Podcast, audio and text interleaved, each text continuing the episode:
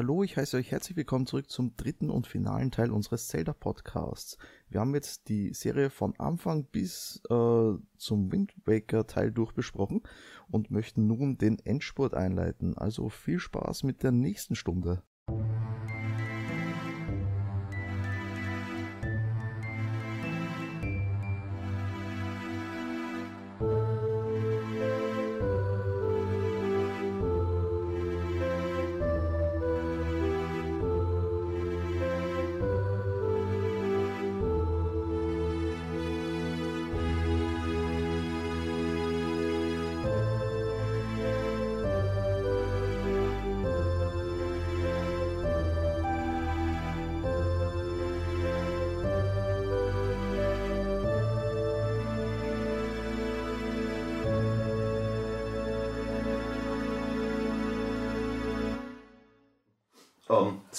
Minish Cap.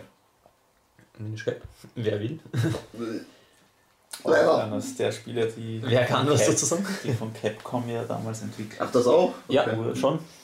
Und Stimmt. tatsächlich einen, schon allein durch den Faktor, dass da nicht einzig und allein Nintendo auf der Verpackung stand und man wusste, ähm, dass das ein mehr oder weniger Spin-off ist, äh, ja, hat das für viel Furore gesorgt. Soll man das jetzt überhaupt spielen?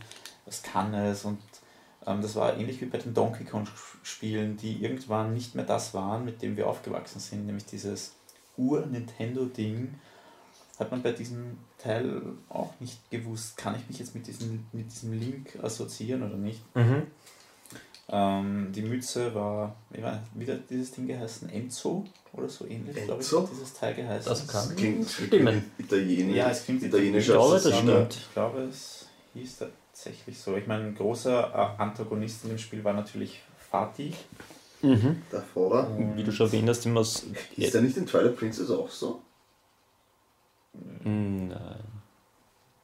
No, Okay, no. weiter im Text. Ich google das mal.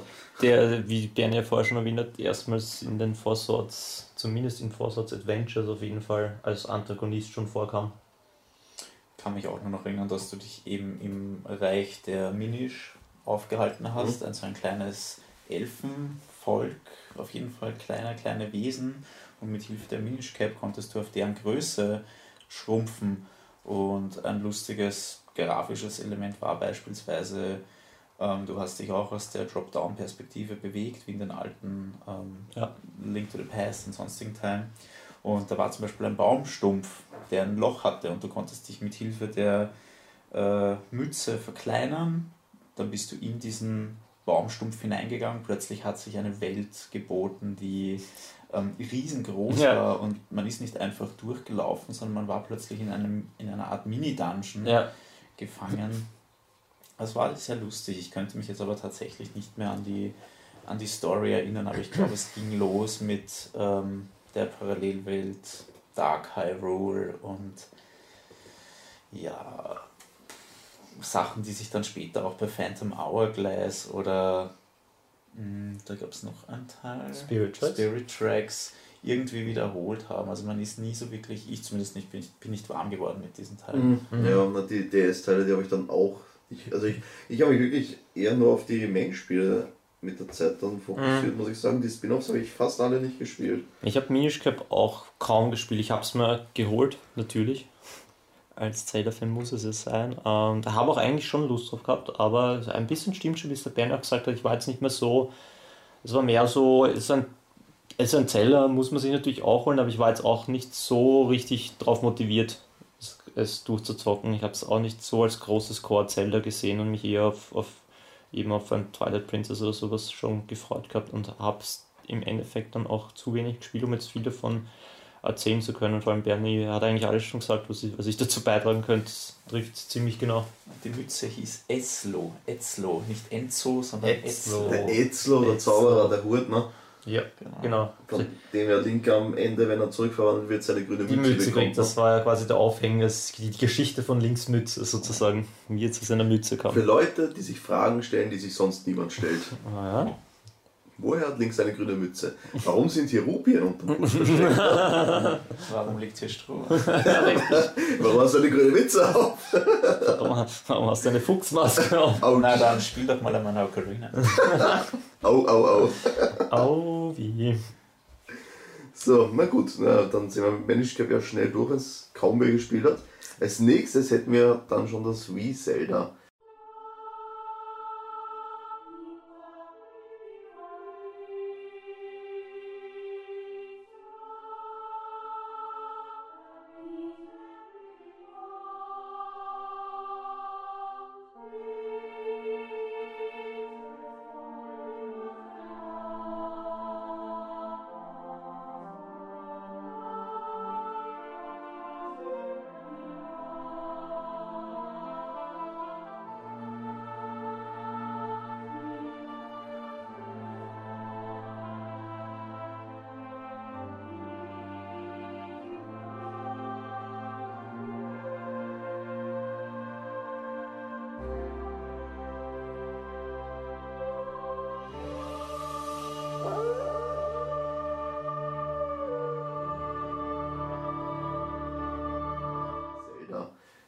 Ist Santo in Twilight Princess. Habe ich gerade gegoogelt. Ja, der, der Twilight böse Typ hieß Santo, ja.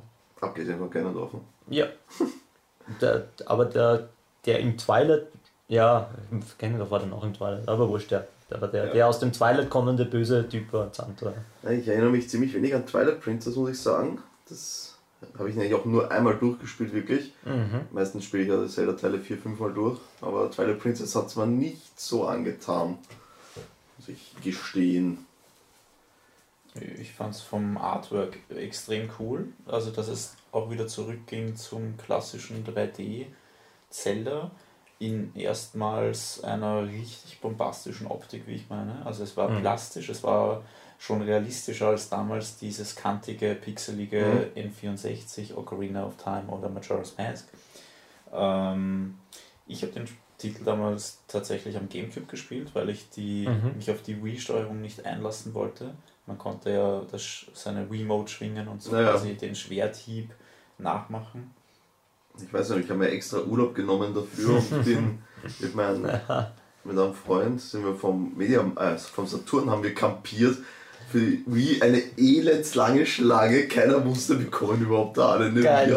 Ich kann mich auch noch sehr gut daran erinnern, ja. das habe ich nur einmal gemacht, das habe ich nicht mal bei World of Warcraft Okay. gemacht. So, Ich, ich hatte einen ähnlichen Moment, das war bei mir auch, ich weiß noch genau, 8. Dezember 2006, First Day Wii Launch. ja, Twilight Princess. Twilight Princess, ein Launch-Titel Ja. bei der Wii, Wahnsinn, ein Zelda zum Launch und ich um 9 in der Früh, also zur Eröffnung beim Mediamarkt, komme so hin und bis dato so hätte ich, habe ich in Österreich sowas noch nicht erlebt gehabt, dass es einen Run auf, auf eine Videospielkonsole, also auf Nintendo-Konsole zumindest, oder überhaupt eigentlich Videospielkonsole gab. Komme um 9 hin und gehe halt so Richtung Eingang vom Mediamarkt, kommen mir der Reihe nach schon Leuten raus entgegen mit einer Wii in der Hand. Und ich schon zum Schwitzen angefangen, oh, oh, scheiße, zum Laufen begonnen, schnell raufgerannt in den ersten Stock und da war schon so die Pyramide, die schon komplett, die schon halb leer war mit den Konsolen schnell noch eine geschnappt zum Glück bekommen. Oh Gott. Zeile natürlich mitgenommen und dann daheim ging es schon los.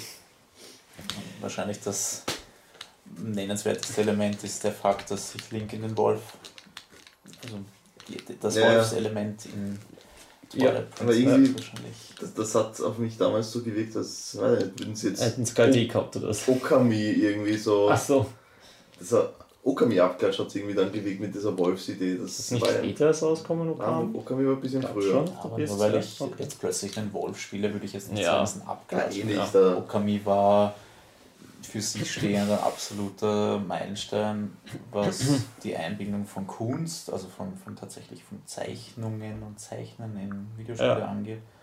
Ja, das war ja Das- vom, vom Spielprinzip was komplett anderes, aber so an sich die, die Wolfsthematik, meine Ja. ich jetzt. Aber ja, Ja. klar, der, der, der Wolf in Twilight Princess, Midna wahrscheinlich der, ich finde, tatsächlich nennenswerteste Nebencharakter Ja. neben Zelda in der kompletten ähm, Legend of Zelda-Geschichte. Ja, das, Diese Liebesgeschichte, da die sich auch. da auch entspinnt. das unterschreibe ich sofort. Plus, ich meine, ich will jetzt nicht spoilern. Ihr habt es zumindest alle. Ich habe es Ja, durchgespielt, gespielt, ja. Ähm, der selbstlose Akt. Das traurigste Ende aller Zeiten. Sie opfert sich, sie schlägt den Spiegel, das ist das einfach nur so monumental. Oh Mann, was heißt. Das war cool. Und wie? Also ich, ich hat, mir ging es ähnlich wie Bernie. Ich habe ich war im Vorfeld war ich sehr, sehr gehypt drauf, weil wenn man rein die Core-Zeiters betrachtet, da war es quasi das nächste nach Wind Waker, was rausgekommen ist, und es war wieder zurück zu der realistischen Optik, mhm. also zu, äh, natürlich durch die grafische Steigerung von Wii auch teilweise schon besser ausgeschaut als, als N64, ja, teilweise, hat natürlich besser ausgeschaut als N64 und Gamecube. Ähm, es war eher düster vom Ton wieder und so weiter. Und mich besonders, ich habe mich eigentlich auf die Remote-Steuerung gefreut, das Schwert selber ja, richtig zu schwingen. Das hat leider nicht ganz so cool funktioniert, es, muss ich sagen. Äh, es war ja im Endeffekt dann nur eine, eine Gestensteuerung. Also man hat ja. nur eine Bewegung gemacht und Link hat dann den Hieb gemacht. Also das, richtige Schwertschwingen kam dann erst mit Skyward Sword, zu dem wir noch kommen werden.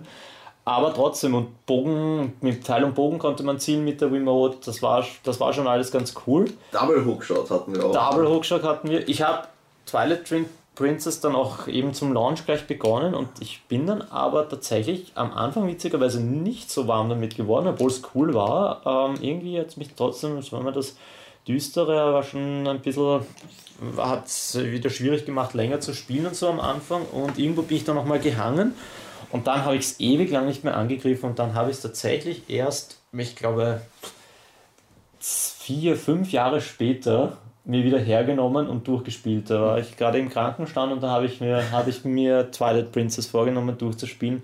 Und was soll ich sagen, obwohl ich es erst fünf Jahre nach Launch gespielt habe, war ich damals so begeistert davon, dass es für mich fast auf einer Stufe mit Ocarina of Time steht. Also es ist für mich persönlich einer meiner absoluten Lieblings-Zelda-Titel, weil ich fand, es, mir hat extrem viel daran gefallen. Es, war, es hat richtig geile Dungeons, allein von der Kreativität her, die Ideen der Dungeons, die waren so unterschiedlich, dass ein Yeti-Haus quasi, Yeti-Haus. das, das Haus von diesem, von diesem Schneemonster war ein Dungeon zum Beispiel, wo du durch die Küche und alles durchgehst und die Frau von ihm suchst quasi. Super.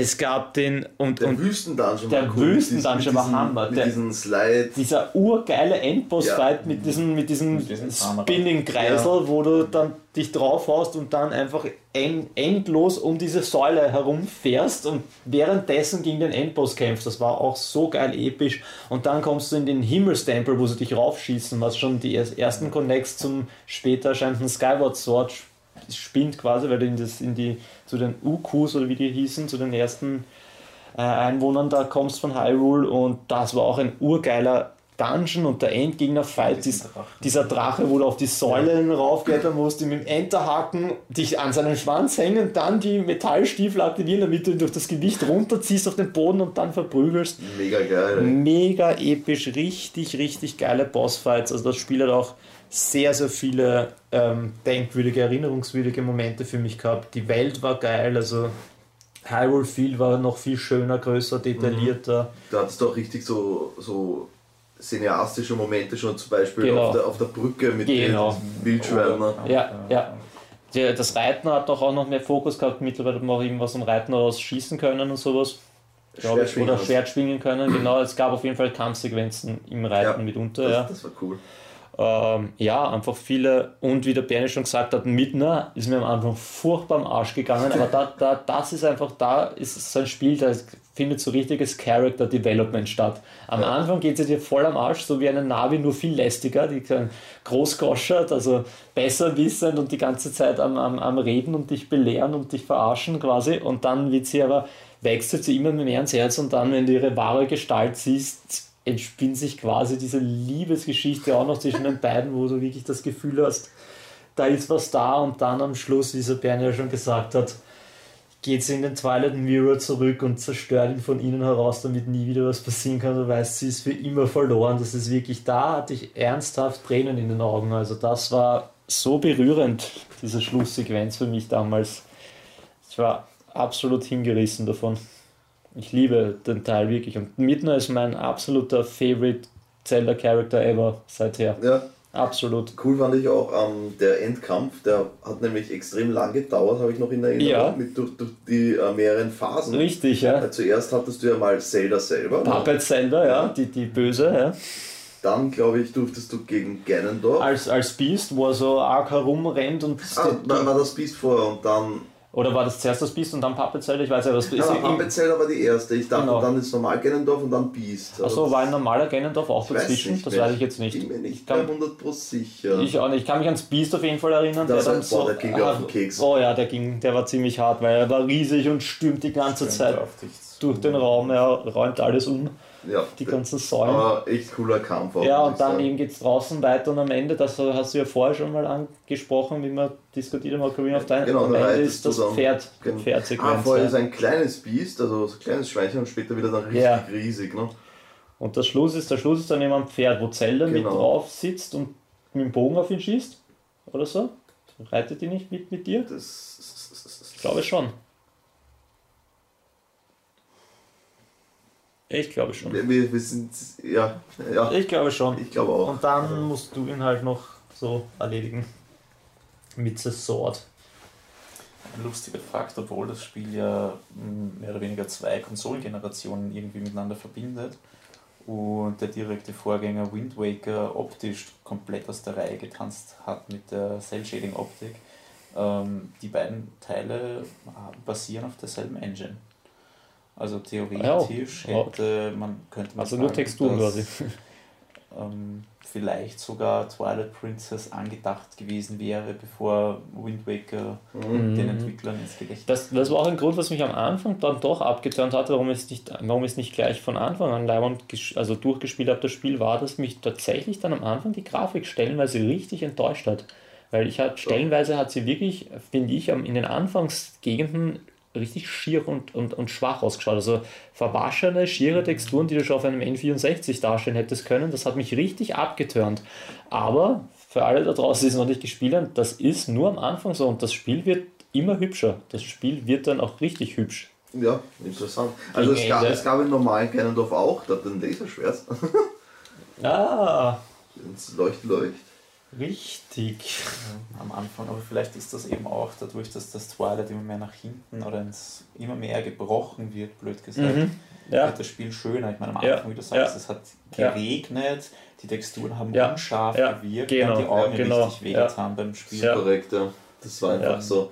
War eine komische Zeit für. auch, auch, dieser, auch dieser Ding, dieser, dieser Tempel im, im Wald, dieser, dieser mm, Mid-Temper oder so. Na, ich meine jetzt gleich den, ich meine diesen Zitadellentempel, der war so wie eine riesige Zitadelle war, das war auch extrem hübsch, das hat urschön ausgeschaut damals, wo du so immer weiter rauf gehst und wo du diese Statue dann mitschleppen musst, was so quasi die Mechanik von dem, von dem Dungeon ist, wo du diese also lebendig animierte Statue, also zum Leben animierte Statue mit runter bringen musst, um dann um den, um, das, um den zu lösen, quasi den Tempel. Das war auch so schön. Da, da gab es dann auch schon die, die, die Lichtstrahlen, die durchs Fenster rein, reinkommen, die Sonnenlichtstrahlen, das sah richtig, richtig schön aus. Also das Spiel wird immer hübscher eigentlich, kann man wirklich so sagen. Das schaut dann auch echt gut aus.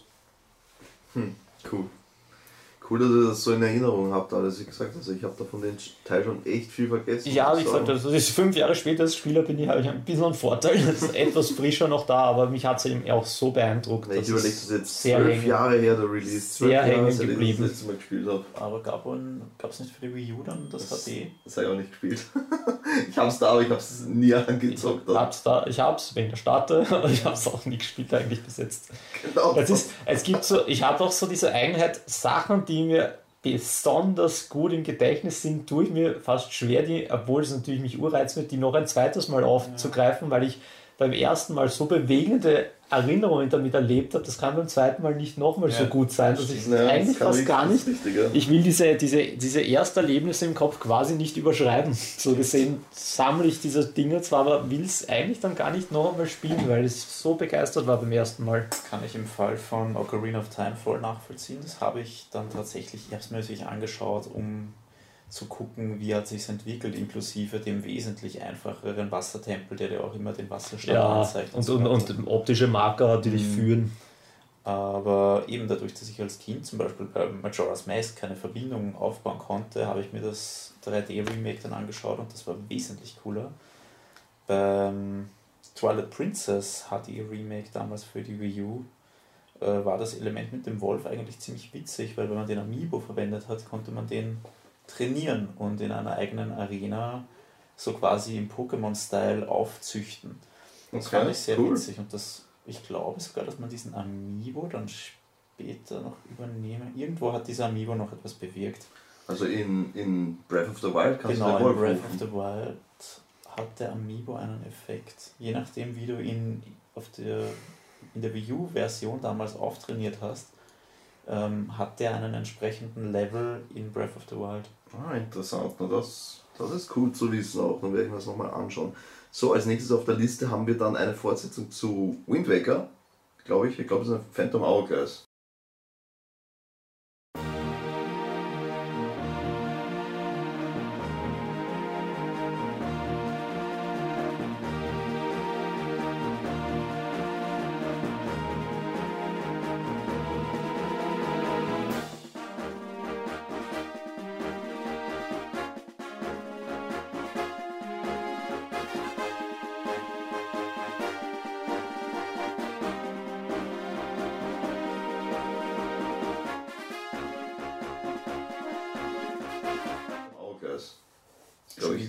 Dieser, auf mhm. dieser Insel und sehr wasserlastige. Und spielt auch, glaube ich, unmittelbar danach. Soll wirklich eine Art Fortsetzung quasi sein in der, in der Timeline, ja.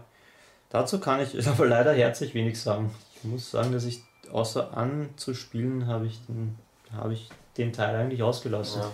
Mich hat das tatsächlich, also ich, ja, wie ihr schon gesagt habt, der Minish Cap, Hourglass, Spirit Tracks, das waren so Teile, die hatte man, aber man hat nie wirklich so viel Herzblut reingelegt. Ich habe es bei Hourglass tatsächlich äh, schon getan. Nur kann ich mich gerade an ein Element erinnern, dass man in allen mm, alle heiligen Zeiten ist man in einen Schattentempel quasi geschickt worden, wo man gegen so einen komischen Wächter kämpfen musste, beziehungsweise musste man durch diesen Dungeon kommen, ohne von diesem Wächter entdeckt zu werden. Das Ganze untermalt mit einer extrem gruseligen Musik und einem Zeitlimit. Oh.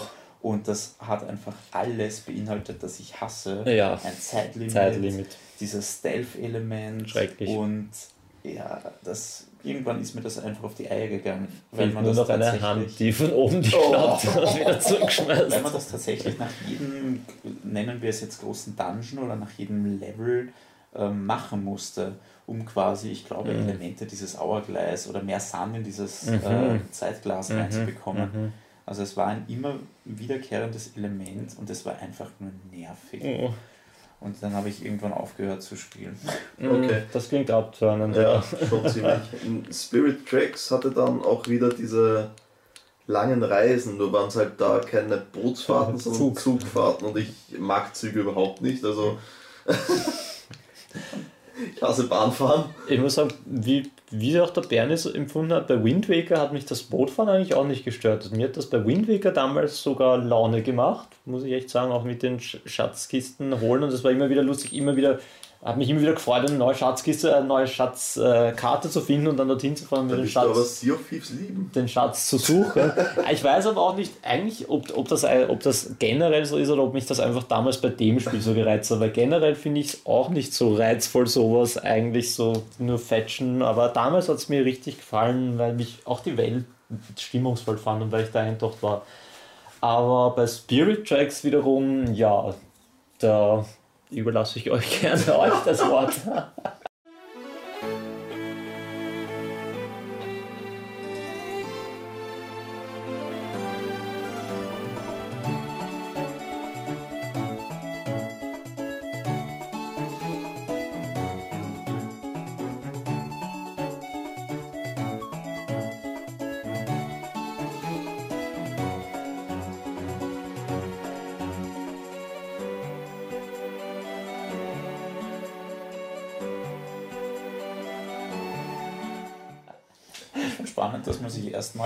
Zwingend in dieses, sage ich mal, klassische Fantasy Welt hinein versetzt gefühlt hat. Für mich ist Zelda Bogenschießen, Feen, äh, der Typ in der grünen Tunika, der auch natürlich in Spirit Tracks vorhanden ist, aber ähm, dieser, dieser Zug ist so ein modernes Element, dass ich mich einfach fast schon in die Gegenwart mhm. äh, versetzt gefühlt habe und ähm, wie auch der Hyrule Enzyklopädie zu entnehmen ist, hätte ja ursprünglich Zelda ein futuristisches Spiel sein sollen, wie zum Beispiel Metroid. Es war nie angedacht, dass es ähm, dieses Fantasy-Spiel wird, dieser Herr der Ringe für Kinder mehr oder weniger.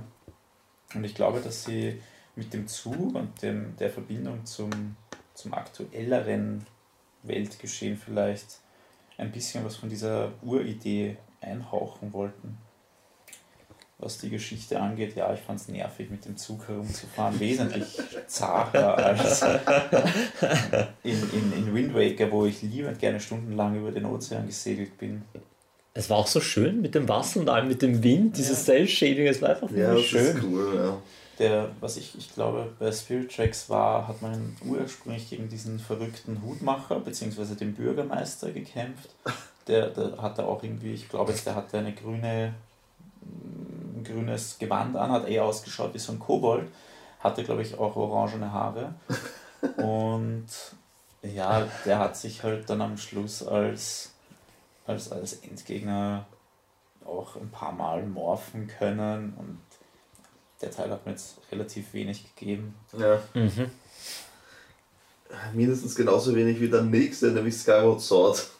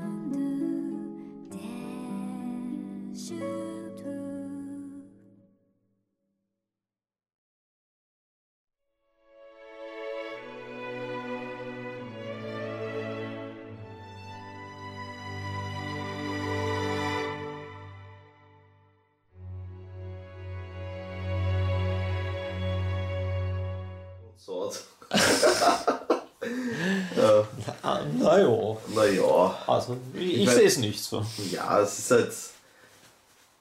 Ah, das war nicht zu leicht einfach. Das, das hat mir nicht viel gegeben, muss ich sagen. Ich fand die, Mecha ähm, ähm die Technik cool, dass du jetzt das Schwert schwingen konntest, wie es halt. Ja. Äh, wie sich deine Hand bewegt. 1 zu 1 quasi. Das, das, war extrem cool, muss ich sagen. Absolut. Ähm, vor allem, dass auch bestimmte Gegner dann das erfordert haben, zum Beispiel die, die, die ersten Blumen, die Schläge also braucht von, von, den, von den, genau. wie heißen es? Ich weiß nicht, wie sie heißen, die Pflanzen, die ja, diese, Schnapper. Ja, ja, das Piranha-blumenmäßigen genau. Dinger, ja, ja. Ähm, manche sind senkrecht, vertikal zum Schlagen. Horizontal. Es gab sogar diagonal dann, oder? Manchmal mhm. musst du auch, musst du ja. auch sogar diagonal schlagen. Also das, war, das war richtig cool, cool. Ja, absolut. Voll Nervig hingegen war das Fliegen mit den Geier. Das, das sah, äh, ja, ja, ja. Ich drehe die V-Mode und will nach links, anstatt dass ich meinen scheiß Stick verwende. Äh. Ja, ja. Dann, wie Bernie schon vorher meinte, ja. die Fey, Fey? Fei. Fei. Fei. Vieh. Fei. Also auf okay. Englisch Fei, auf Deutsch Das blaue Gurl. Das ja, Spirit, of, Spirit of the Master Sword. Wie war das? Sag mir nie, wie meine Chancen stehen. ja, genau. Hans Solo. Ja, ich weiß nicht, irgendwie hat schon, schon ein bisschen einen Charme sowas, oder?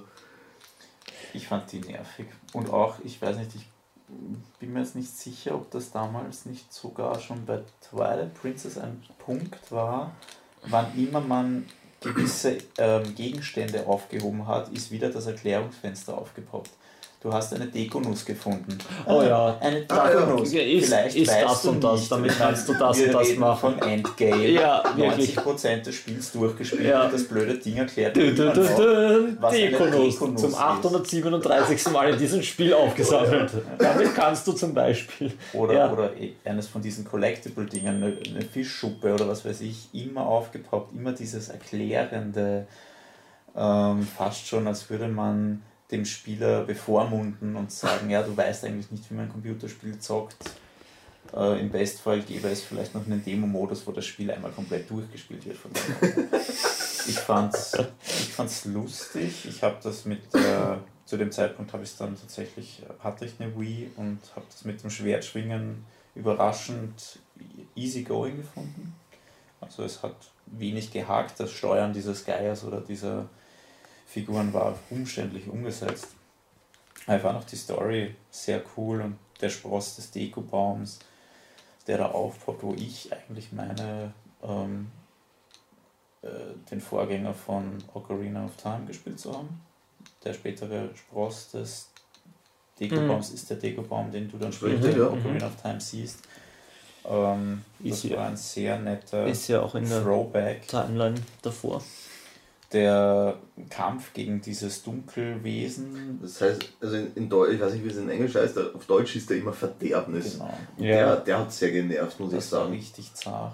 Äh, dass er immer wieder gekommen ist. Mhm. Auch, dass man da im Kreis laufen musste, ihm seine komischen Zehen anschlagen. Immer dasselbe. Es war immer dasselbe, mhm. es wurde immer schwerer irgendwann später, ich weiß jetzt nicht, ob es eine optionale Nebenquest war oder ob das wichtig war, man musste ja dann quasi einen Boss-Run machen, wo man gegen alle Bosse nochmal kämpfen musste und wenn man das Pech hatte, in der finalen ja. Form der Verdammnis gleich mal den Erstkampf zu bestehen, wusste man, man kann einpacken. Es war einfach unendlich schwer. Und ja, Skyward Sword. Das Artwork war cool, es ging, war, ähm, es hatte tatsächlich etwas von dem heutigen Breath of the Wild. Mhm. Dieser Aquarelloptik. Ja, mhm. das, war eine Mischung dann aus dem Cartoonigen Cartoonig. und ja. genau. 3D trifft aufeinander und hat quasi den Vorgänger ja, von ja. Breath of the Wild ja. gezeigt. Ja. Es war es war wieder weg von dem, von dem düster realistischen Look aller Twilight Princess, mehr wieder Richtung Wind Waker, aber eben nicht so arg. Also nicht jetzt komplett Zeichentrick, sondern schon so cellschädig, bunt eher, farbenfroh, aber eben nicht jetzt in den, ins Zeichentrick ausarten, der also schon noch irgendwie so grounded, schon halbwegs ja, erwachsen sozusagen oder realistisch in der Darstellung. Ähm, nur halt mit eben Aquarell mit schönen Farben und so weiter, mit, mit ausdrucksstarken, leicht künstlerischen ähm, Design. Ähm, mir persönlich hat es eigentlich sehr gut gefallen. Es, wie, ihr habt das eh schon erwähnt, es, es gab halt vieles, was nervig und nicht so leibend war. Es gab ja auch immer wieder recht viele Fetch-Quests, wo man halt in der Story nicht weiterkommt, bevor du nicht 17 davon sammelst oder 5 davon ja. findest oder so und so weiter und so fort. Das war ein bisschen zart. Ähm, die Steuerung im Schwert war, fand ich super leibend, dass das erstmals ging 1 zu 1, dass du wirklich das Master-Schwert auch geschwungen hast und halt auch namensgebend gegen Himmel pointen hast können, ja, um aufzuladen. Genau, das, das war Das cool. Sword Skyward richten quasi. Ja. Das war halt schon echt leibend. Das hat sich schon cool angefühlt, sich so hinzustellen im Wohnzimmer und dann BAM zuzuschlagen. Das war cool, ja. War schon, war schon leibend, ja. Und es, was ich fand, es war auf jeden Fall ein unheimlich kreatives Zelda. Also sie haben irrsinnig viele neue Sachen sich wieder einfallen lassen an so Elementen, die in Dungeons vorkamen und so. Also da haben sie schon sehr, sehr viel mm, ja, Sachen sich wieder einfallen lassen, die ich alles ziemlich cool fand eigentlich. Von dem her, das war schon sehr viel von dem richtig leibenden Zelda, was Zelda ausmacht, aber halt auch durchsetzt mit vielen nervigeren Sachen, die, die das dann schon. Zum Beispiel Giharin. Ja, ich wollte jetzt auf den Typ mit den roten Haaren kommen, nämlich das mich der so genervt hat. Ja, Giharim, weil du meintest da vorher noch, Tom, dass das Spiel leicht war. Also ich fand die Kämpfe gegen Giharim immer extrem Boah, mühsam, das war schon was. Weil er dich quasi immer gespiegelt hat und du musstest echt schneller sein. Richtig, das war schon so beim ersten Aufeinandertreffen ein bisschen quasi mühsam. Der Lucky Luke-Effekt, du musstest schneller als dein Schatten sein. Ja, voll. Ja, der, der hat mir eigentlich weniger Plus Probleme seine gemacht. behinderte Zunge, die er da immer rausgestreckt hat. Wo er dann neben dir auftaucht, Wange an Wange. oh, das, ist schon, das war schon auch ein sehr weirdes Element, muss man sagen, ja, was er bis dato so nicht gesehen hat in dem Zelda. Cool fand ich halt, dass, dass er sich ja herausstellt als Schwert mit Persönlichkeit dann. Ne? Mhm. Das hat mir recht gut gefallen von den damals noch nicht Gannern eigentlich. Da hatte er noch gar keinen Namen, glaube ich. Ne? Der Evil Dude. Keine Ahnung, wie der hieß. Ähm, es hat auch deutlich gemacht, dass es das erste Zelda in der Timeline ist. Das hat mir auch besonders gut gefallen, weil es wird am Schluss, wenn du es gespielt hast, dann wird er quasi die Seele von Link verflucht, ne? dass er immer wieder kommen muss und immer wieder gegen den Bösen antreten. Ja, dieses, dieses Vogelvolk wurde in Skyward Sword auch noch eingeführt, oder? Also ich meine, das gab es schon davor, aber... Die gab es davor einmal in, in Wind Waker, die Vögel, Mhm. der waren die Postler, aber in Ocarina of Time gab es das nicht. Ne? Nein, in Ocarina of Time gab es das definitiv nicht. Aber auch extrem hässlich einfach, diese Mischung aus Hühnerkörper mit langem Hals und Menschenkopf. Ja. Die Goronen wurden auch gezeigt in Skyward Sword wieder, also eine Goronen habe ich Eine gesehen. Corona war da, glaube ich, ja. Aber es gab sie. Das reicht ja schon. Besonders gut gefallen hat mir der eine zeitverlorene Dungeon, wo du immer wieder so einzelne ähm, Leuchtfeuer hattest, die du aktivierst, Mhm. die dann die Zeit wieder zurückdrehen. Damit du wieder irgendeinen Mechanismus aktivieren kannst. Das fand ich extrem cool. Ja. Hat natürlich allein durch die Steuerung ein komplett neues Gameplay-Element, kann man sagen, eingeführt, das auch tatsächlich funktioniert hat im Vergleich zu Twilight Princess. Aber ansonsten war es dann doch nicht mehr so kreativ und auch die Musik, natürlich war sie vorhanden und es gab die Tunes, die man bis dato kannte, aber das Musikelement ist zum Beispiel komplett in den Hintergrund gerückt Mhm. worden. Bei Twilight Princess damals auch. Das letzte war dann wahrscheinlich noch Wind Waker mit dem Taktstopp des Windes und Ja, das ist richtig. du ja. musstest als Wolf damals in Twilight Princess auch gewisse Lieder Ah ja, den Mond anheulen musstest genau, du. das Heulen Ach und ja. so weiter. Richtig. Aber im Jahr in Skyward Sword gab es das gar nicht. Oh, oh ja, die, die Laute hattest du, ne? Ja, aber ja, hm. mir wäre da jetzt keine einzige, keine einzige Melodie in den Kopf Das ist zurückgekommen. richtig, also irgendwas Catchiges, was zurückkommt, hätte man jetzt nicht auf die Schnelle. Dann hätte ich gesagt, gehen wir zum nächsten, was 2013 war, A Link Between Worlds. Weil das war nämlich wieder mal richtig cool. Ne? Oh. Ja,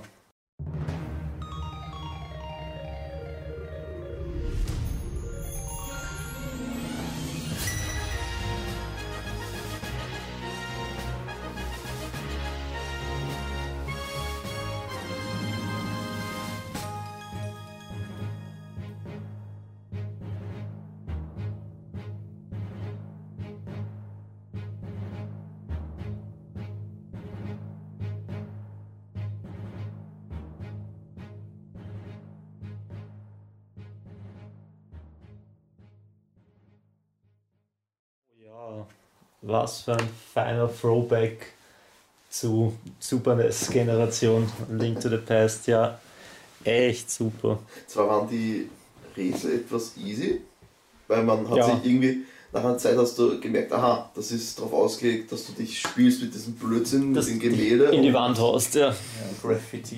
Ja, Genau, und das war halt Ja. der Großteil vom Spiel. Ja, ich Stimmt, fand cool, stimmt. dass man ähm, nicht nur der, der allgemeine Throwback zu ins Jahr 93 zurück, ähm, sondern auch der Fakt, dass man tatsächlich das stereoskopische 3D des 3DS nutzen hm, fast schon musste. Ähm, natürlich war es möglich, das Spiel zu spielen, ohne den 3D-Effekt des Gameboys zu aktivieren, aber es hat so viel Spaß gemacht, dass in der Drop-Down-Perspektive zu sehen und sich vor, vor sich diese, diese verschiedenen Ebenen aufbauen zu haben, Ja, ähm, mit dem man auch gewisse äh, Schlupflöcher entdecken konnte oder, oder versteckte Bereiche im Dungeon, die man in der klassischen 2D-Ansicht nicht sehen konnte.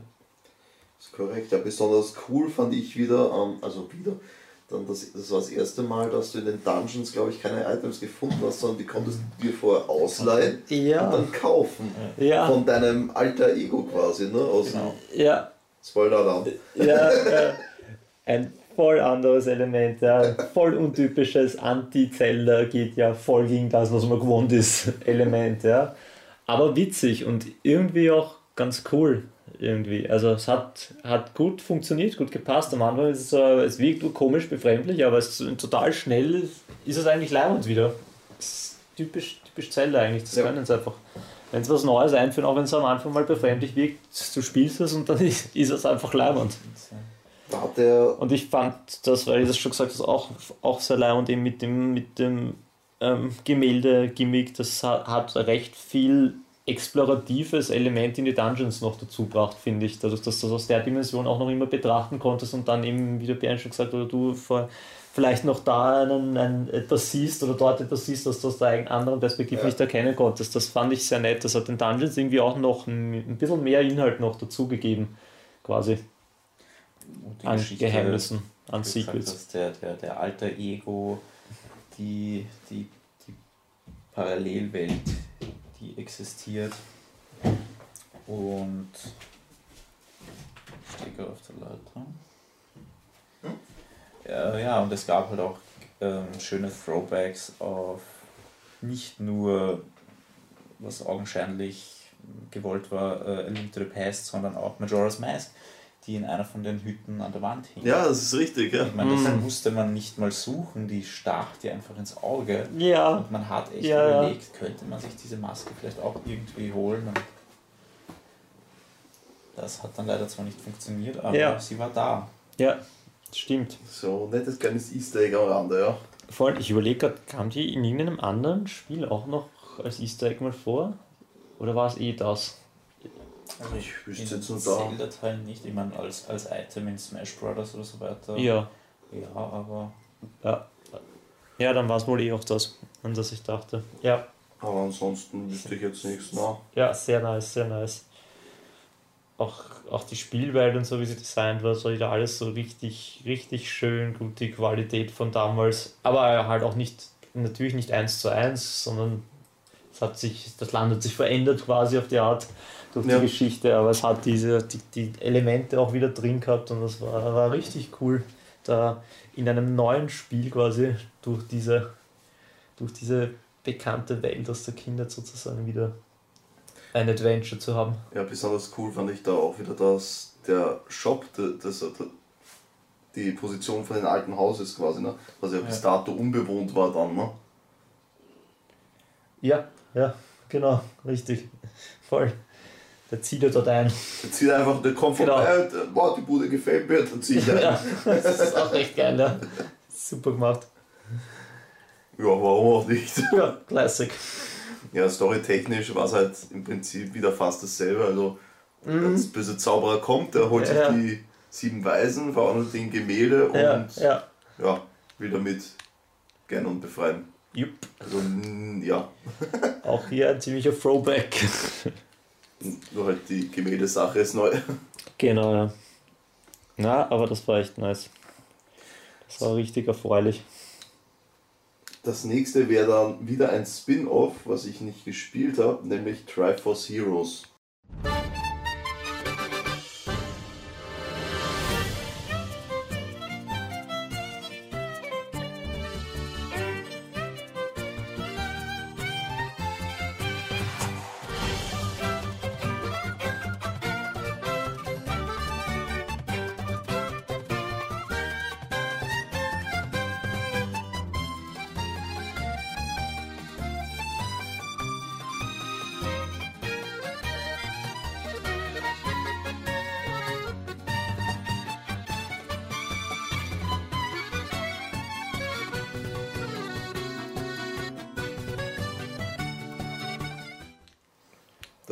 Nämlich echt, das hat mir überhaupt nicht zugesagt, diese Online-Komponente.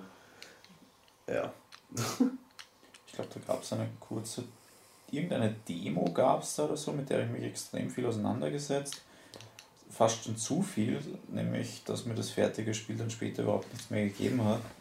Ähm, es gibt gewisse Spiele, die habe ich gerne für mich selbst und da bin ich heilfroh, dass Zelda im Großteil seiner Historie einfach ein Singleplayer-Game ist. Mhm. Ich will diese Erfahrung ähm, für mich selbst haben und wenn es nicht ein Ausreißer wie Four Swords Adventures oder sonst was ist, wo ich mit meinen Buddies lokalen Couch-Coop spielen kann, ich wüsste nicht, warum ich mich mit irgendwelchen Leuten, die ich nicht mehr kenne, äh, in ein Zelda-Spiel einloggen soll, mit irgendwelchen Emote T-Cons, die sie da eingeführt haben, kommuniziere und gemeinsam Rätsel löse. Es war lustig, ja. es war möglich, alleine zu spielen und die, die CPU hat natürlich mitgedacht, man konnte es alleine spielen. Ja. Aber Nüchtern betrachtet kann man sagen, da stimme ich dir voll und ganz nämlich zu, das ist das, das bräuchte eigentlich, sowas bräuchte eigentlich kein Zelda sein. Richtig. Sowas könnte ein generisches oder in sonst eine Welt verlegtes Multiplayer-Spiel sein als Aufhänger. Ja, es gab keine große technische Neuerung, also es gab überhaupt keine technische Neuerung. Es war, meines Erachtens nach, war das ein Zelda, das man auch gerne als Mobile Game konzipieren hätte können. Das, Es gab einen das ist eigentlich sehr treffend, muss ich sagen, ja, mit Mobile. Es gab Mhm. einen Faktor, der auch sehr an dieses, an eine Mobile, an ein Mobile-Element erinnert und das war, dass man einmal am Tag irgendein bestimmtes Item finden konnte oder irgendwas konnte man stimmt. einmal am Tag machen. Login-Belohnung noch. Genau, diese Ja. Login-Belohnungen, Ja, die absolut befremdlich, befremdlich für ein Zelda-Spiel waren. ja. Weil, keine Ahnung, ich spiele mein Spiel sowieso jeden Tag, wenn es mir gefällt und Richtig, richtig. Da brauche ich keine Login-Belohnung Ja. dafür, ne? Ja, das ist genau das. Ja, sowas, sicher, sowas macht Spaß, wenn man das zu dritt, vor allem wenn man es mit Freunden wirklich spielt, macht sowas Spaß, aber es ist kein Zelda in dem Sinn und das macht auch Zelda-mäßig gar nicht wirklich jetzt Sinn. Das trägt jetzt zum, zum, zu Zelda als Franchise an sich gar nichts bei und wie es der Bernie auch gesagt hat, die richtigen Zelda-Experiences, die will man eigentlich eh alleine erleben oder vielleicht hat man einen Zuschauer, aber die will man nicht kooperativ spielen. Ähm, ja. die So Rätsel waren halt auch ähm, mäßig spannend. Ja, Man hüpft sich gegenseitig auf die Ja. Schultern, um irgendwelche Schalter zu erreichen, Höhe die irgendwas auszulösen. Ja, das, uh. immer das gleiche quasi, ja. Ziemlich. Hätten Sie, ich meine, da bin ich tatsächlich gerade überfragt, aber wenn Sie da dieses Four Swords Element gehabt hätten mit, mit am Schluss Ranking oder sich gegenseitig killen, da hätte Spaß gemacht, ja. Weil Leute, mit denen man wahllos durch das Internet zusammengewürfelt wird, zu denen ich nicht mal ein Gesicht habe, Ja, da weiß ich ja nicht, ist mir derjenige sympathisch Mhm. oder nicht. Und da macht es wahrscheinlich die Spielerfahrung aus, Ja. schubst mich der jetzt in ein Loch oder hilft mir der. Aber so war das einfach nur nervig, weil es gab welche, die wollten die Levels erforschen und haben Rupees gesammelt, andere wollten einfach schnell durchrushen. ja. Ja, Und ja. Oder es gab lustige Kostüme. stimmt. Erstmals so richtig, also jetzt abgesehen von Masken, die dich komplett verwandeln, erstmals hast du dir Also, hier nicht- Kostüme nicht, auswählen nicht, können. nicht so wie das, wie das, äh, warte mal, das Gewand des Helden, was man nur sehen kann, wenn man besonders schlau ist im Wind Waker Ja. Genau. und dann einfach nichts, Nichts anhast. Das ist so wie das Kaisers neue Kleider. ja. Klassische Geschichte. Ja, ja. Na gut, na, dann hätten wir das auch abgehakt und kommen Jo. jetzt eigentlich zum aktuellsten Teil. Nämlich äh, Breath of the Wild. Und da werden wir gleich sehr gemischte Meinungen hören. ja.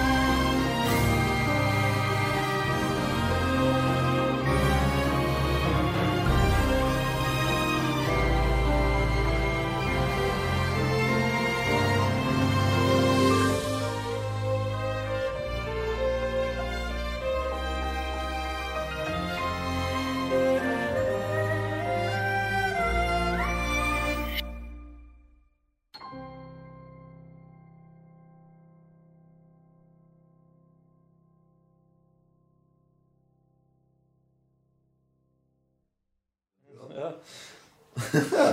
Also bitte, Markus, fang du mal an. Nein, fangt ihr mal an. Fangen wir mal an mit dem. Fangt ihr mal an. Also ich glaube, wichtig ist zu sagen, dass wir uns mittlerweile in das, im Switch-Zeitalter befinden. Nämlich, also wie du eh gesagt hast, aktuellst, aktuellste Generation. Und ich weiß, eigentlich will ich gar nicht anfangen. Ich glaube, wir waren alle ziemlich gehypt auf das Spiel und das, was es uns geboten hat, egal ob wir es ähm, mögen oder nicht, es hat auf jeden Fall etwas bis dato nicht Gegebenes ähm, eingeführt, nämlich eine absolute Open World, die du wirklich frei erkunden kannst. Ja. Und ob du vom Anfang an versuchst, zum Endkampf zu gehen, dir zuerst äh, Hilfe durch diese Titanen holst oder äh, einfach nur frei die Welt erkundest und Ja. Sidequests löst, hat es halt in einem Zelda nicht gegeben bis zu diesem Zeitpunkt. Das unterschreibe ich absolut. Ich will, ich will sogar, ich würde sogar fast so weit gehen zu sagen, das muss man realistischerweise wirklich so anerkennen, das hat wirklich Open World neu definiert, mehr oder weniger. Also wenn überhaupt ein Spiel den, den Namen oder den Titel oder die, Eigenschaft Open World verdient, dann ist es dieses Spiel. Also alles, was davor gewesen ist, wirklich kein Vergleich. Ist halt besonders lustig, weil vor, äh, vor der Ankündigung von Skyward Sword gab es ein Interview mit Eiji Onuma und da wurde damals schon gefragt, ob das nächste Zelda ein Open World sein wird, weil, wie wir schon bemerkt haben, Zelda macht nicht so große Sprünge und da hat er dazumals gesagt, nee, das wird nicht passieren, sowas. Ja. Sich Da so, ich meine, vielleicht wusste er es zu dem Ja. Zeitpunkt tatsächlich noch nicht, hat er vielleicht uns voll schon. reingelegt. Ähm, Skyward Sword ist jetzt auch schon Zeit lang her, ne? Sprünge hat die Serie schon zu ihren Jugendtagen gemacht, siehe vom 2D-Sidescroller hin zur jetzigen Open World. Also das kann man ihnen jetzt nicht unterstellen, dass sie da Ja, nein, ich meine, seit, seit Ocarina of Time quasi, ne, hat sich da nicht so viel Ja, verändert. Ja, ja. Also es gab immer wieder coole Ideen, aber es war an sich schon immer dieselbe die, Form. eine Formel. schon Voll. bemerkt, ne? Ja, das Spiel bricht eigentlich mit unheimlich vielen Zelda-Traditionen, mit der, mit der klassischen Zelda-Formel, wie wir sie Das, kennen. das fängt bei den Waffen an. Jupp. Überall Das macht findest, eigentlich fast alles anders. Es ist der, so arg. der Ausdauerbalken, den es gibt. Auch eine coole Mechanik, wie ich finde, hat mir Ja. gut gefallen eigentlich. Äh, ähm, da, das, da zeigt sich wieder die Genialität von Nintendo in Sachen Game Design. Dieser Ausdauerbalken ist nicht eine gute Mechanik, der ist einfach eine absolute Notwendigkeit, damit diese Open World so funktionieren kann, wie sie, wie sie Ja. funktionieren soll. Das kannst ist, einfach überall aufgegraben, Ja. auf jeden verkackten Berg, also ja, aber du außer wenn kannst es regnet, dann hast du Pech. Ja, aber du kannst nicht damit die unmöglichsten Sachen erreichen oder so, die du noch nicht erreichen sollst, weil du eben diese Restriktion hast. Und das ist und es ist auch so stimmig, das macht doch komplett Sinn. Ja. Man kann nicht endlos klettern auch normalerweise. Genau. Du hast deine Ausdauer und so. Und das Game Design in Perfektion kann ich da nur sagen. Was mir halt sehr gefehlt hat, waren einfach große Dungeons. Ich finde diese Schreine nett, aber die jetzt als Kernelement zu nehmen, das war mir zu wenig. Also Dungeon-mäßig hätte ich gerne einfach, zumindest, dass die Titanen mir einen großen Dungeon geboten hätten, das war sie auch nicht. Es ist nicht groß in dem Sinne. Das war halt auch nicht, äh, Ja. sa- sagen wir, ein doppelter Schrein von mir, also so Ja. sehr viel mehr war das nicht. Ja, das stimmt. Das finde ich auch schade. Die Dungeons, ich, ich habe sie auch, ich liebe sie einfach. challenging. Habe sie immer geliebt. Also Das ich finde ich auch ein bisschen schade. legitim, dieses Spiel durchaus als das Dark Souls der Zelda-Reihe zu bezeichnen, weil so sehr man Veteran sein mochte, als das Spiel rauskam, du bist, wenn du es dumm angegangen bist, schon an einem stinknormalen Bockblin gescheitert. Richtig, ja. Und Mhm. ähm, wir reden jetzt nicht von diesen Zentauren, die dir da begegnen. Boah, die sind so Die heftig, die einfach Leuen, die Leuen nur- glaube ich. Ne? Ja, heißen sie. Die sind so heftig, davon habe ich nur einen besiegt. Oh ja. Den anderen bin ich du so weggegangen. Wahnsinn, das ist so, da rüstest das Stärkste aus, was du momentan hast und richtest quasi nichts an Schaden an. So weißt du, oh Mann, wie soll ich den je schaffen? Mit Pfeilen habe ich den dann gemacht. Ja, ja, ich habe es auch aus der Ferne, aber das ist auch endlos. Dann, und viele, ähm, das, das war auch damit eine coole Mechanik, weil wir das vorhin bei Wind Waker hatten, die Parade.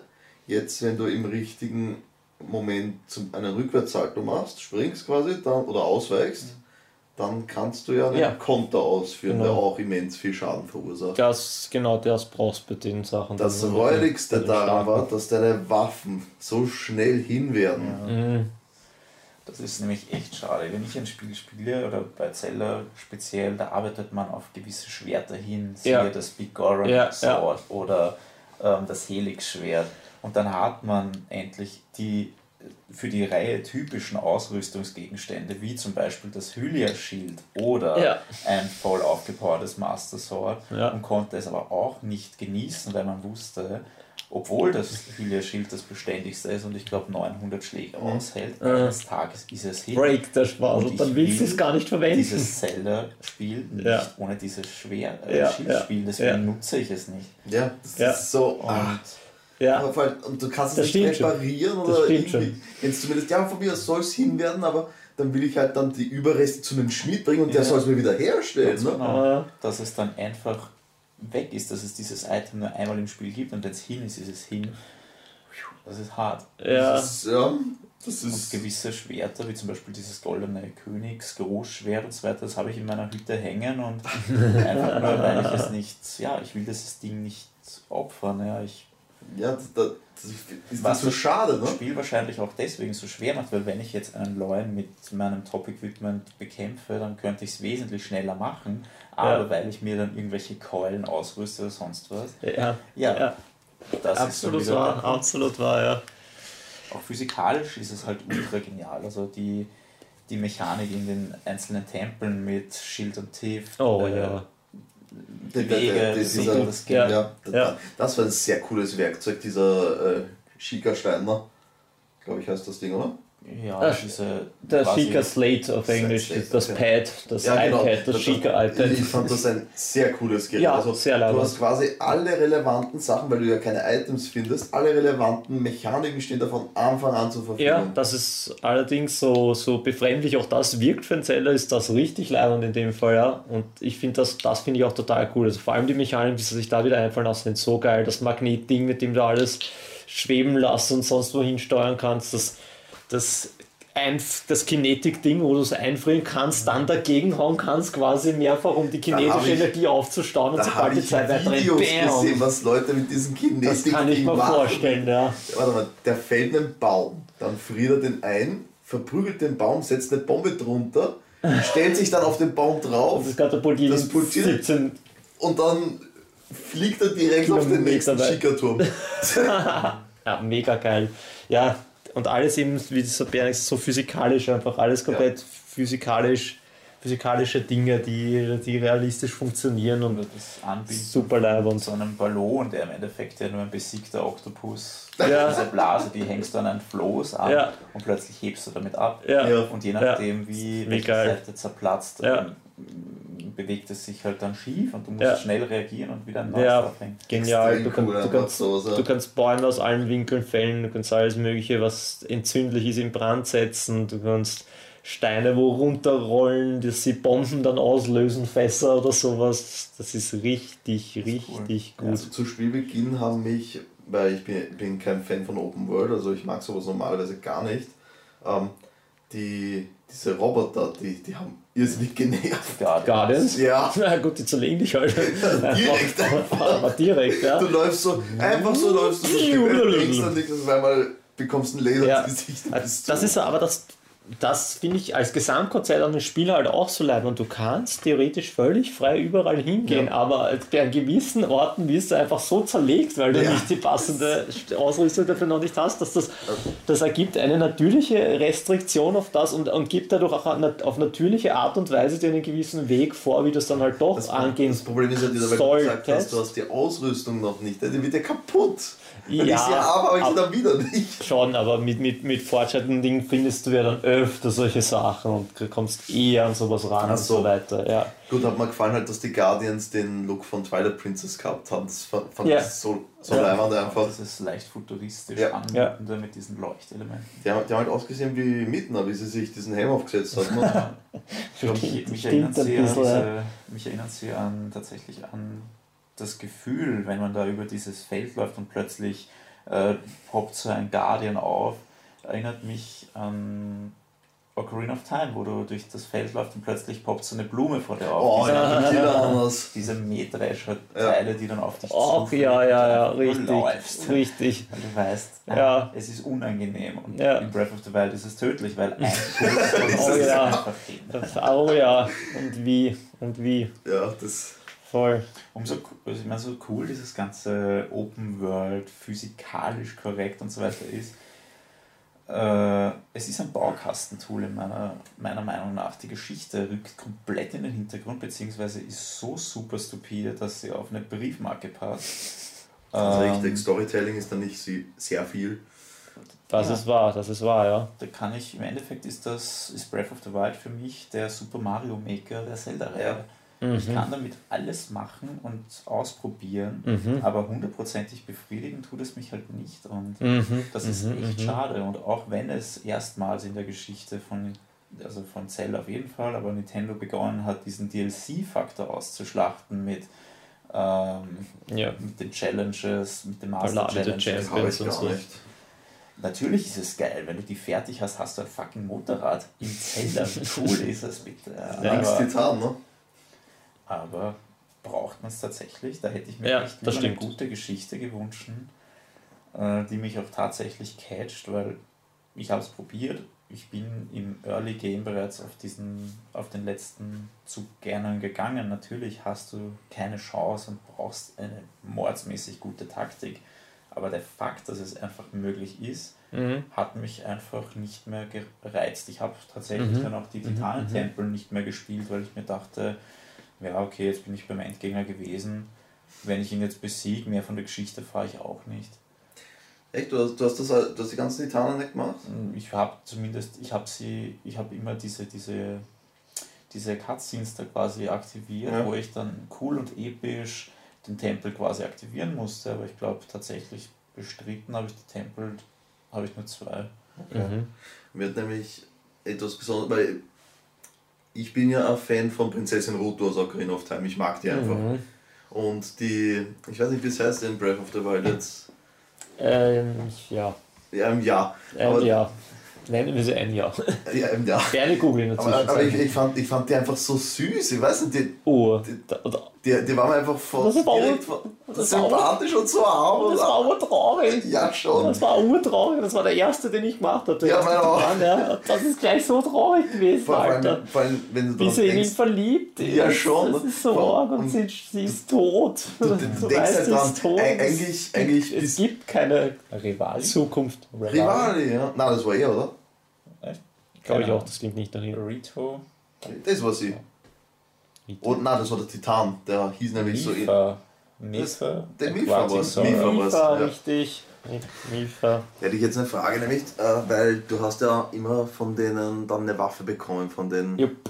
Sind die auch kaputt gegangen, richtig? Und waren die dann weg? Das weiß ich jetzt nicht. Ich habe die nie verwendet dann nämlich, weil ich nicht wollte, Wahrscheinlich habe ich es auch gar nicht so verwendet, so viel verwendet, dass ich das wüsste. Das könnte ich Okay. auch nicht 100 Pro beantworten. Aber an sich ich- die Geschichte, ich wenn du dran denkst, du, du spielst eigentlich den, krass, den krassen Leader da und alle deine Kumpane, die dir eigentlich helfen sollten, sind verreckt gnadenlos. Mhm. Ja.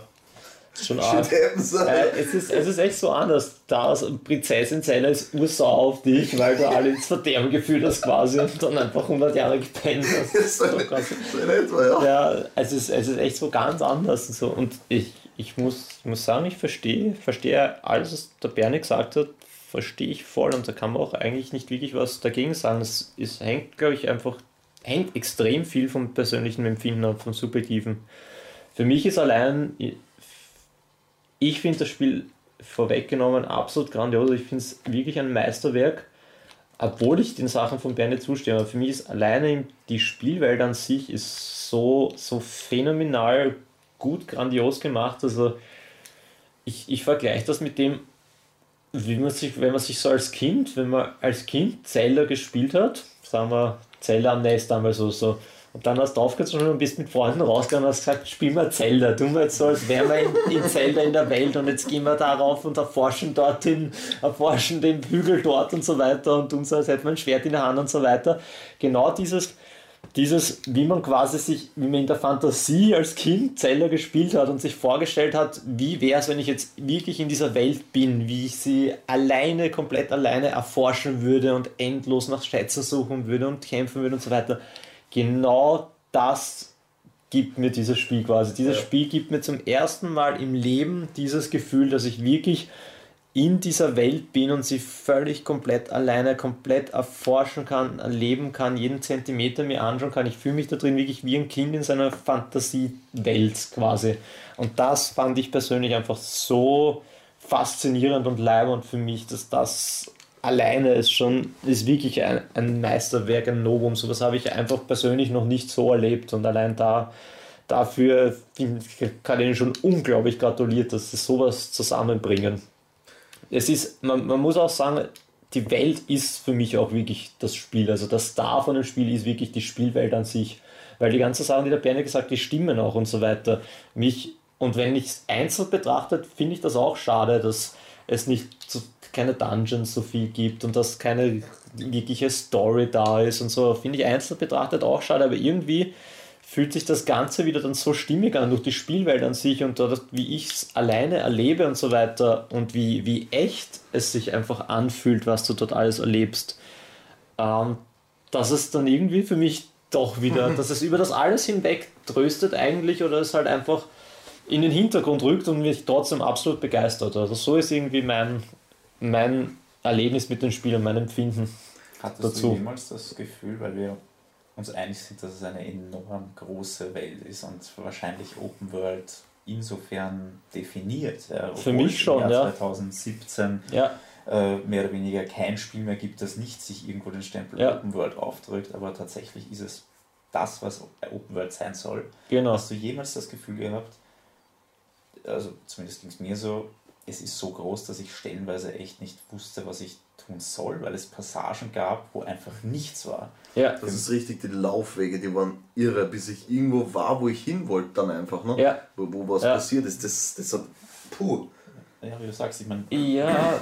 Nebenquests und so weiter genug, auch allein schon auf dem Plateau, die, du hast dieses Kochbuch und er sagt dir, äh, finde mir, er sagt ja nicht, er steht ja nicht direkt drin, finde einen Pilz, finde einen Fisch, du musst von selber drauf kommen, dann zu dieser einer kleinen Pfütze zu gehen und den Fisch rauszuholen. Ja, ich meine, ja. es ist schon, man muss sich Zeit nehmen dafür, aber ja. ich vergleiche es ja. für mich im Kopf gerne mit, mit Star Wars Episode 7. Okay. Ich finde es geil, ich finde die Geschichte cool, aber für mich ist dieser Film einfach leer. Mhm. Er hat, es, es gibt keine, keine, keine, keine, keine großartigen Interaktionen, keine, viel zu wenige Protagonisten, mit denen man interagieren kann. Ab und zu diese Nomadenvölker mit denen man redet. Mhm. Ja, Hauptsache man findet auf jeden Millimeter irgendeinen so doofen Kokiri und wird am Schluss mit einem goldenen Scheißhaufen belohnt. also, das ist wirklich lächerlich. Es sind, es sind 900 von den scheiß 900, oder? Ja. Vor allem, du musst ja mal, musst ja mal, selbst wenn du den Spieleberater hast und vor dir siehst, wo welcher ist, du musst das Ganze mal abhaken. Ja, abarbeiten die ganze ist, Oh ja, also selbst, ich kann mir das auch selbst mit Guide nicht vorstellen, wie ich das, wie man da jemals alle finden sollte, weil du weißt, du kannst gar nicht dir das so gescheit notieren, dass du weißt, was du schon alles hast, oder? Weil es ja wirklich teilweise so, so nah beieinander liegt und so weiter, ja. Was ich persönlich wirklich am also ein Highlight abseits von, ich stimme dir auch voll zu und unter dem Aspekt betrachtet kann ich mich da wieder schön reinversetzen. Ich fand es sehr cool, dass man erstmals in der Geschichte Sprachausgabe hatte. Ja. Und die ist wirklich gelungen. Ja. Egal ob auf Englisch, ja. ich muss sogar sagen, ich fand es auf Deutsch wesentlich emotionaler. Ähm, macht das irrsinnig viel Spaß und Link hat nach wie vor keinen Voice Actor. Was sehr gut wichtig, ist. ganz wichtig. Finde ich auch. Aber guter Punkt, ja. Ah, aber Zelda guter so Punkt. schöne Oh ja, oh ja. Echt. Ja. Absolut super Punkt, ja. Ich meine, das, das muss man erwähnen. Erstes ja. Zelda mit Voice Acting, ja. Muss man einfach sagen. Und das stimmt, sie haben es sie haben's genailt. Und wie du sagst, so wichtig, dass Link nicht redet, mhm. aber die anderen richtig gut sind. Mhm. Auf jeden Schön. Fall. Wunderschön. Ja, aber vor allem Zelda taugt mir auch enorm. Also ich, ich finde sie auch, auch die Zelda, wie sie an sich, wie sie designt ist und ihre charakterlich, ihre, ihre Ausdruck und so, finde ich auch super, hat mich super. Die, die wirkt jetzt das erste Mal nicht wie so die nutzlose Prinzessin, ne? Ja, ich meine, das hat sie auch in anderen Teilen schon nicht unbedingt gewirkt. Also in Twilight, in Twilight Princess war sie eigentlich eine ziemlich starke Leaderin, die bis zum Schluss ja, die, verteidigt die auch hat am und Schluss so. dann die, die Ja. aufs Maul gegeben hat. ne? Nein, aber da ist einfach so richtig auch so dieses Zerbrechliche, auch dieses Traurige Mhm. und so, das ist äh, wunderschön rüberkommen. Also so richtig, richtig schöne weibliche Charakter. Richtig zum Relaten, kann man sagen. Total. Und der Struggle, den sie durchmacht Genau. als quasi Regentin, die Ja. eigentlich nur ihrem Volk das Beste will, aber aufgrund dieser be bösen Bedrohung einfach an Genau. ihre Grenzen stößt. Genau. Das war wahrscheinlich die rein von der Geschichte der Prinzessin Zelda, obwohl die Story auf den Pappenstiel passt, eine richtig gute, ein gutes Character Development. Genau, und das wollte ich auch sagen. Obwohl, ganz genau wie du sagst, obwohl die Story vielleicht auf Pappenstil passt, aber mit solchen Dingen dann wieder, das macht's dann wieder, das macht's dann wieder aus. Das ist jetzt zwar jetzt nicht Story im Sinne von es passiert A bis Z und so weiter und so fort und ein, ein Prozess nach dem anderen, der ja zum Mitdenken ist oder so, aber das, das, das sind dann wieder so wesentliche Elemente, die dann trotzdem wieder so viel, so viel geben, so viel Story-artiges geben oder halt zumindest so viel Reason für das, was du tust, geben und so dich da reinbinden, was halt eigentlich auch irgendwie die Aufgabe von einer Story ist. So, Es ist Story auf eine andere Art und Weise, finde ich, könnte man so sagen. Ich fand auch lustig, dass man zum Beispiel die Pferde in freier Wildbahn einfach zähmen Ja, kann. richtig. Und Oh, dass cool. es halt doch ein paar Ausreißer gibt, die richtig heftig zum Zähmen sind, die erst ja. auf fortgeschrittenem Spielstand bzw. erweiterter Ausdauerleiste zähmbar sind. Mhm. Sehr schön fand ich es als Amiibo-Sammler, dass man sich Epona holen konnte und die tatsächlich auch blieb. Also Ja. nicht wie die Waffen, dass man sie Mhm. einmal benutzt und dann ist sie weg, sondern sie war einfach dann da und konnte abgespeichert werden. Das fand ich auch sehr cool. Ich habe Ja. da, also ich habe da ein Erlebnis mit so einem Gaul gehabt. Das war von der Quest her, ich glaube, der größte irgendwie so. Ich habe das versucht zwei Stunden und dann habe ich entnervt aufgehört. Ich bin nicht drangekommen und das Drecksvieh. Du musst da halt sneaken. Ja, Das ich war am Anfang auch. Du bist in diesem Wald und musst, glaube ich, einen Bären jagen oder irgendwas. Und das ist, der, der hört dich schon von weitem und du musst so langsam gehen. Und Ah ja, ja, ich kann mich dir- erinnern. Ich glaube, man muss sich für dieses Spiel echt die Zeit nehmen. Und vielleicht Absolut. hatte ich sie zu dem Ja. Zeitpunkt nicht und habe es deswegen noch nicht als das erkannt, Mhm. was es ist. Kann sein. Aber die Sache mit dem Pferd, ja, ich fand die Quest zum Beispiel leicht, weil da wusste ich, okay, ich habe ihn endlich entdeckt, jetzt bin ich urleise und sch schleich daran. Und dann musst du natürlich zähmen.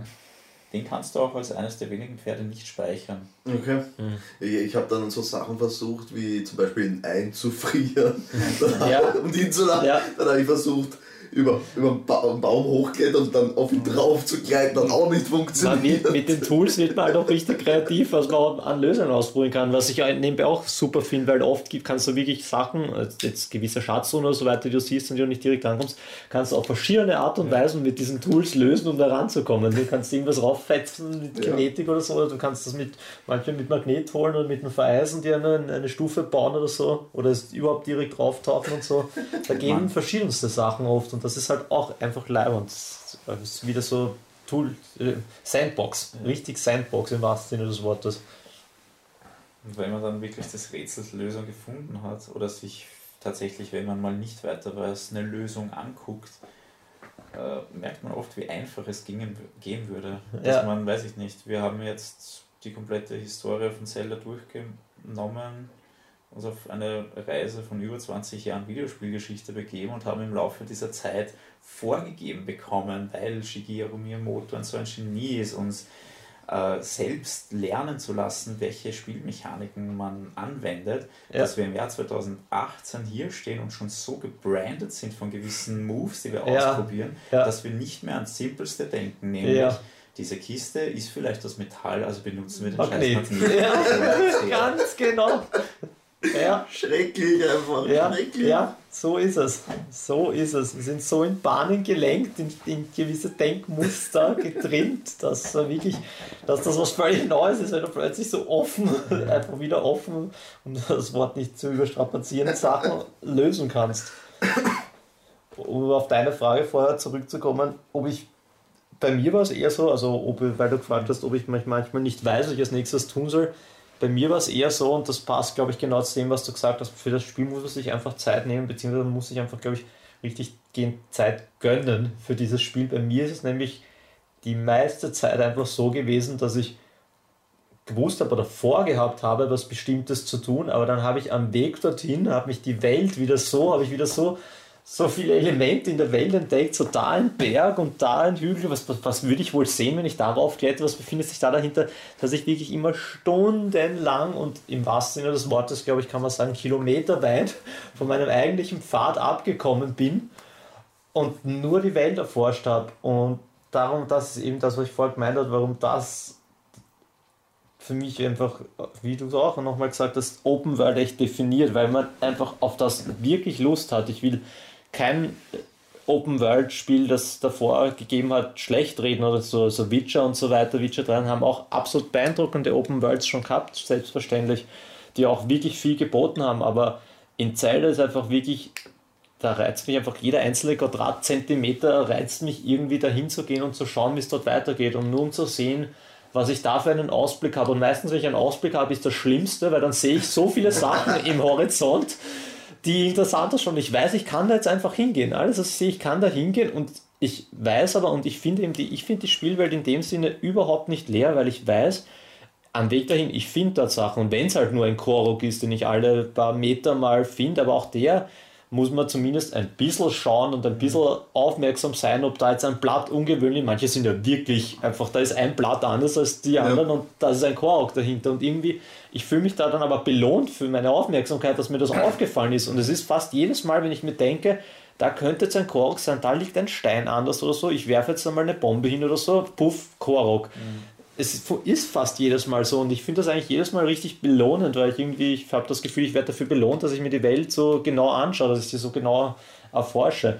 Und ich habe auch wirklich, du entdeckst, es ist ja nicht nur das, ich finde, du entdeckst dann plötzlich hinter einem Wasserfall eine Schatztruhe in einer Höhle, wo du sonst, wo dich nichts auf der Welt würde dich jemals dorthin führen. Das entdeckst du nur einfach, weil, weil du Bock hast, dorthin zu gehen, weil du dir denkst, ich kann es gerade so mit der Stamina schaffen, darauf zu klettern bis zu dem Vorsprung und dann noch einmal und da oben ist dann, könnte was sein und tatsächlich ist dann dort eine Höhle und ich finde ein geiles Schwert in der Schatztruhe oder so. Was du dann nicht mitnehmen kannst.